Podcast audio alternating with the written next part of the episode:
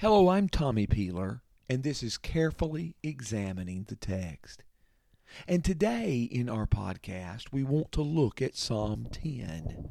Now, we discussed last time that Psalm 9 and Psalm 10 may have originally been one psalm. It is so identified in some of the ancient versions.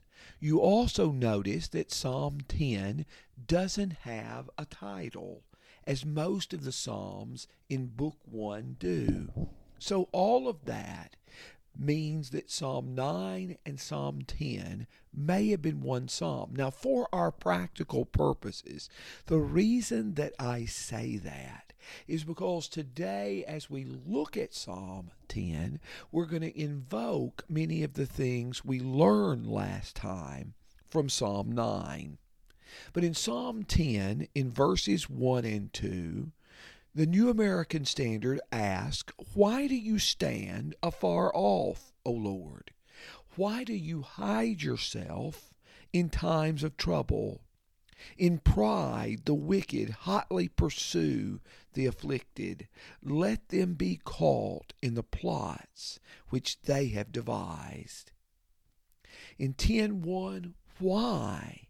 As he protests God's activity or God's inactivity. Why do you stand afar off?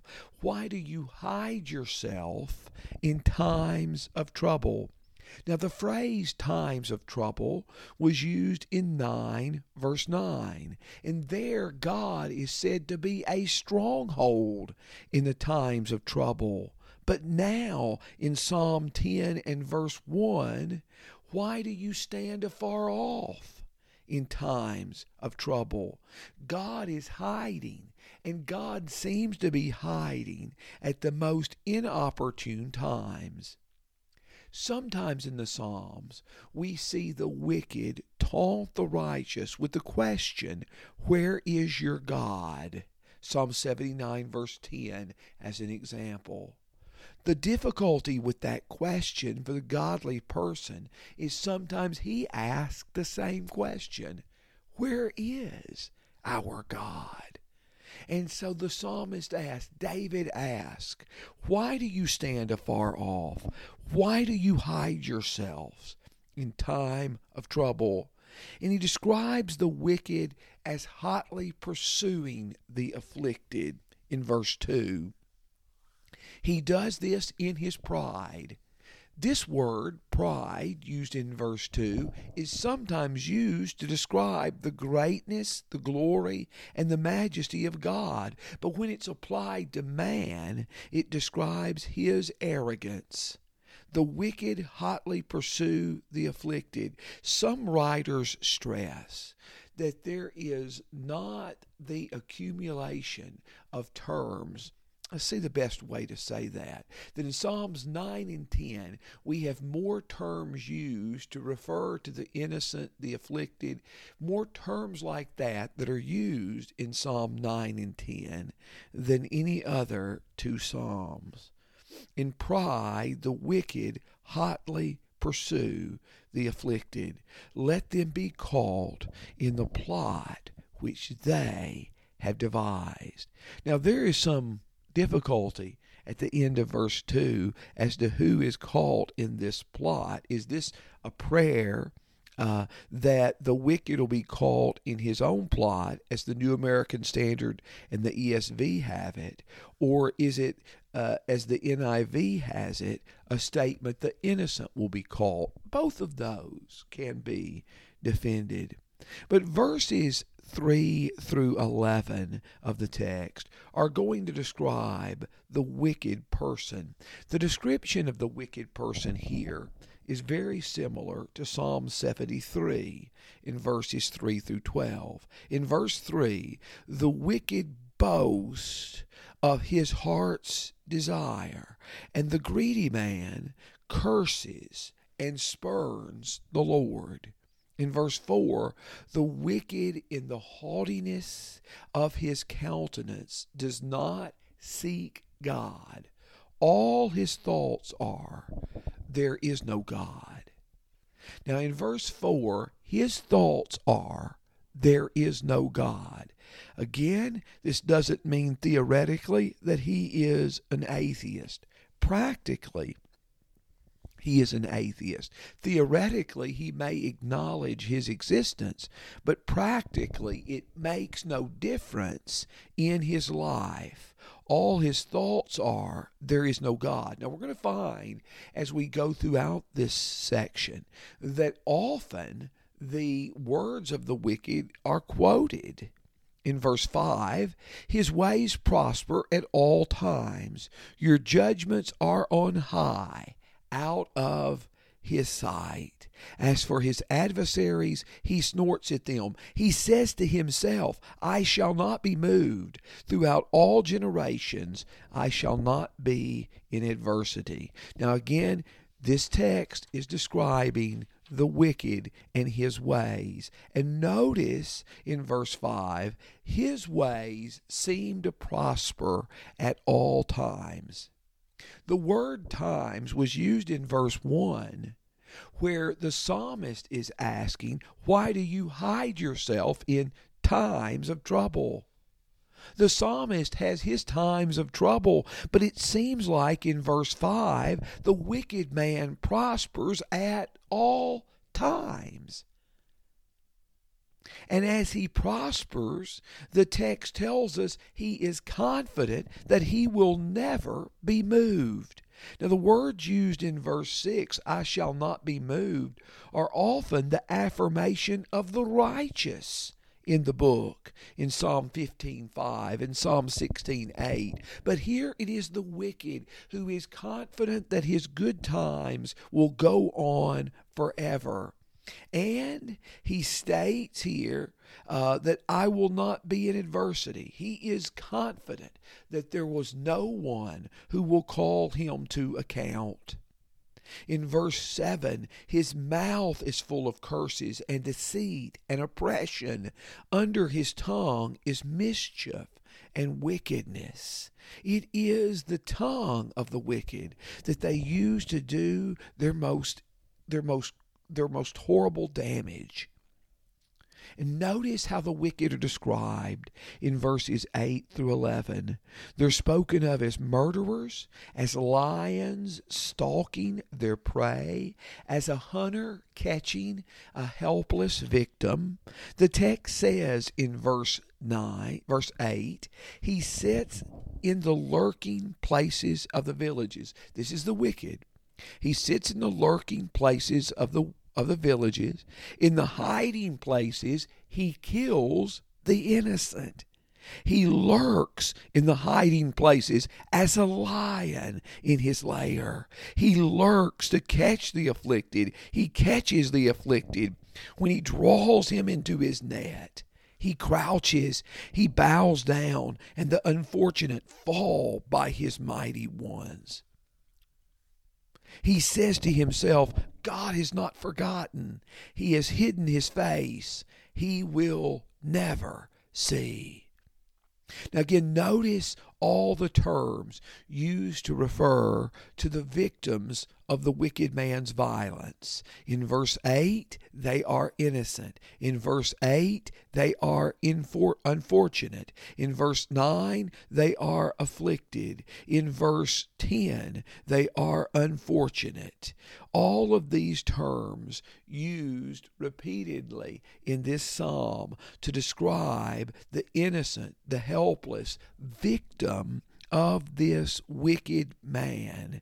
And this wicked man is lurking. He is hiding in places where he will not be seen. He is hiding and killing those who are innocent. He is like a lion sneaking up on its prey. And this image of a lion is often used to describe the wicked throughout the course of the book of Psalms.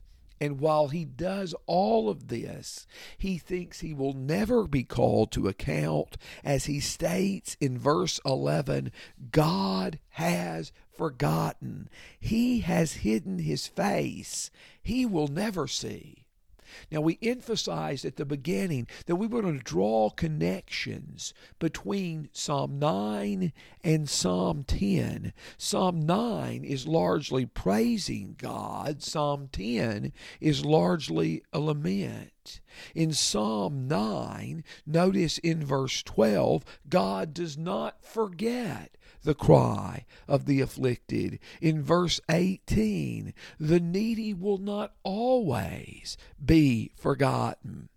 But in 10 verse 11, the wicked person is assuring himself that God has indeed forgotten. He has forgotten the person who is weak and afflicted.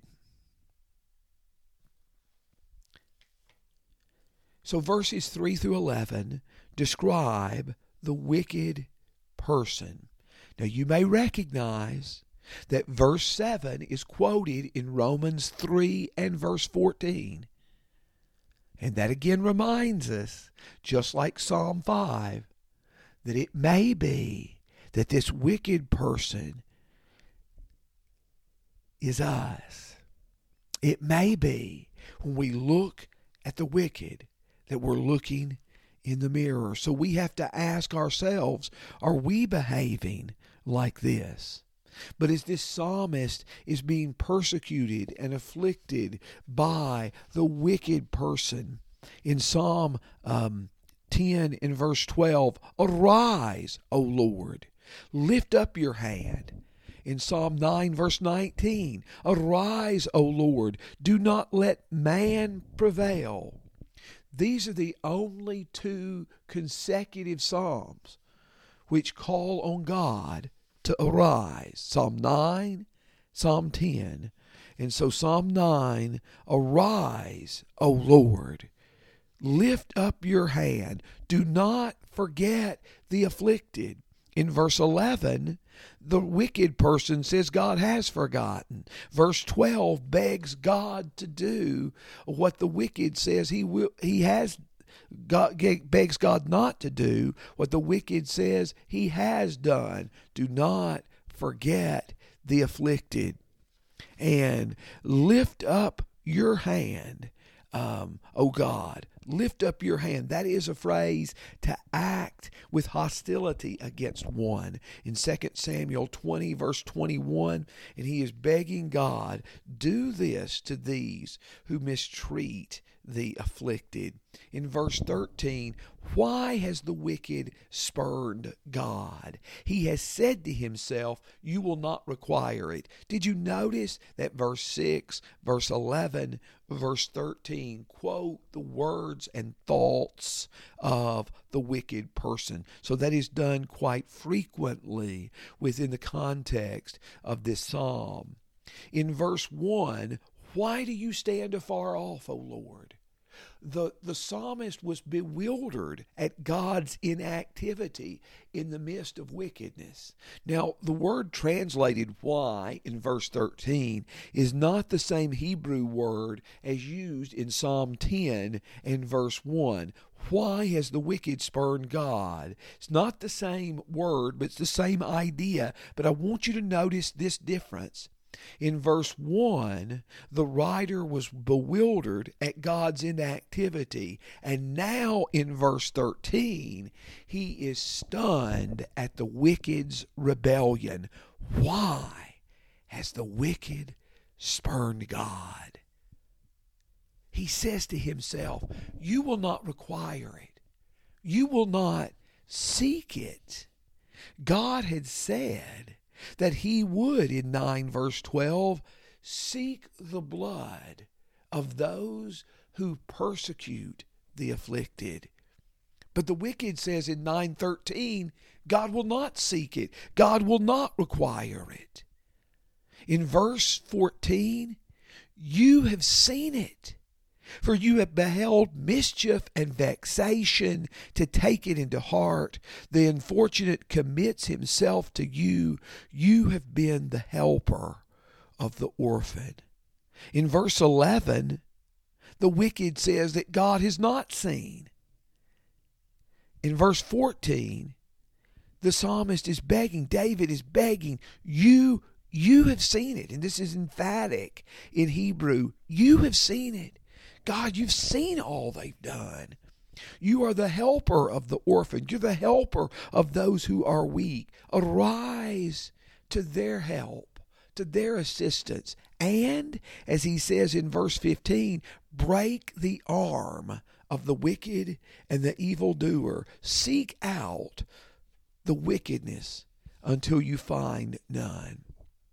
Verse 15 is an imprecatory statement. Break the arm of the wicked. A statement also found in Ezekiel uh, 30 in verses 17 through 21. Break the arm.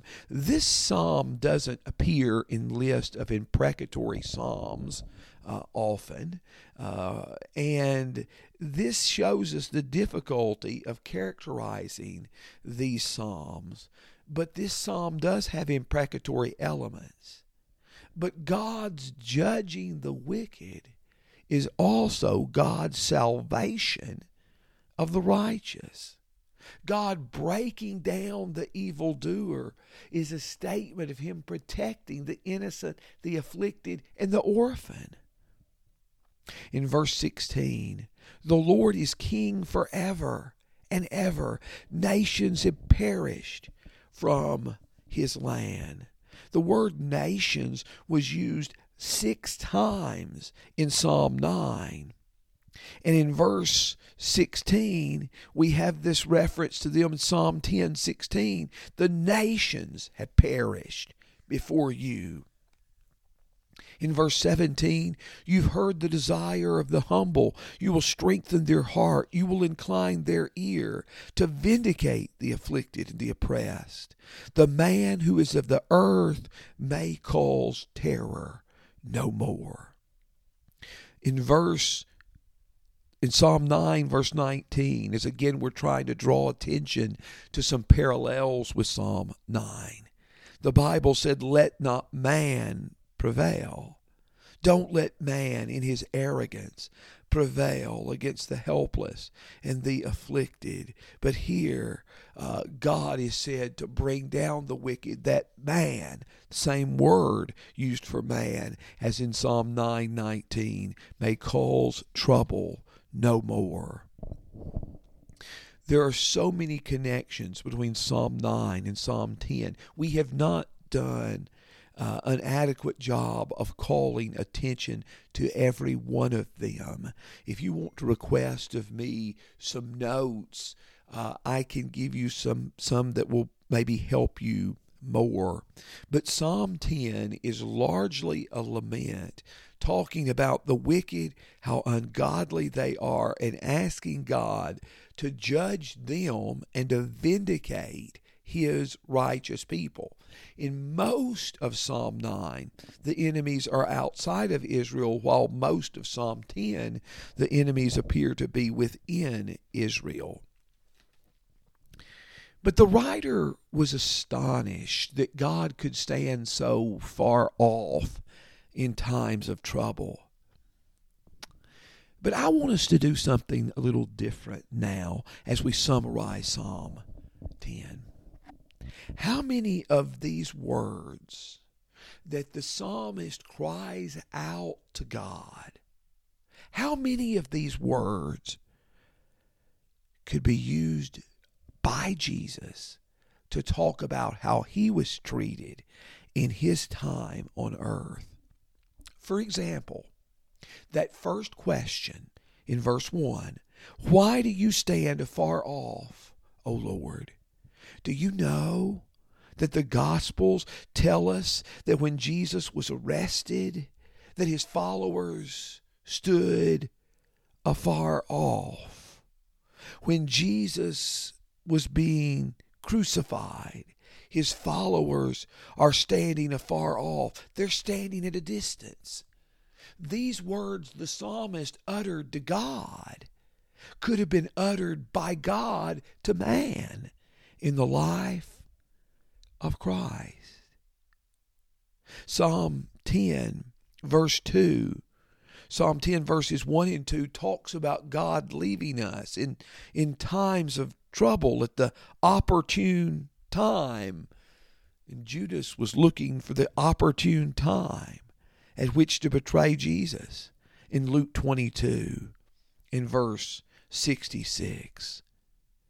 And just as the wicked seize the righteous, they plot against them and they catch them and seize them.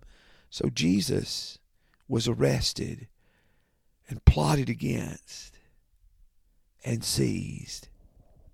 We have said that the terms used to describe the innocent sufferer are piled up more in Psalm 9 and Psalm 10 than in any other two Psalms. They are the afflicted, they are the innocent, they are the orphan, and yet the ultimate picture of an innocent sufferer is Jesus. And just as the wicked lurked in hiding places, seeking to catch the righteous in verses 9 and 10, so Jesus' enemies were lurking around him, waiting for just the opportune time to betray him. Our Lord is King forever in Psalm 10 and verse 16. Even as he hangs upon the cross, and he has an inscription written in three languages. This is Jesus of Nazareth, the King of the Jews. You're going to benefit more from reading Psalm 10 over and over, but I hope this podcast can help spur some th- things to look for, things to emphasize in looking at this text. Thank you for listening, and may the Lord continue to bless you as we carefully examine the text.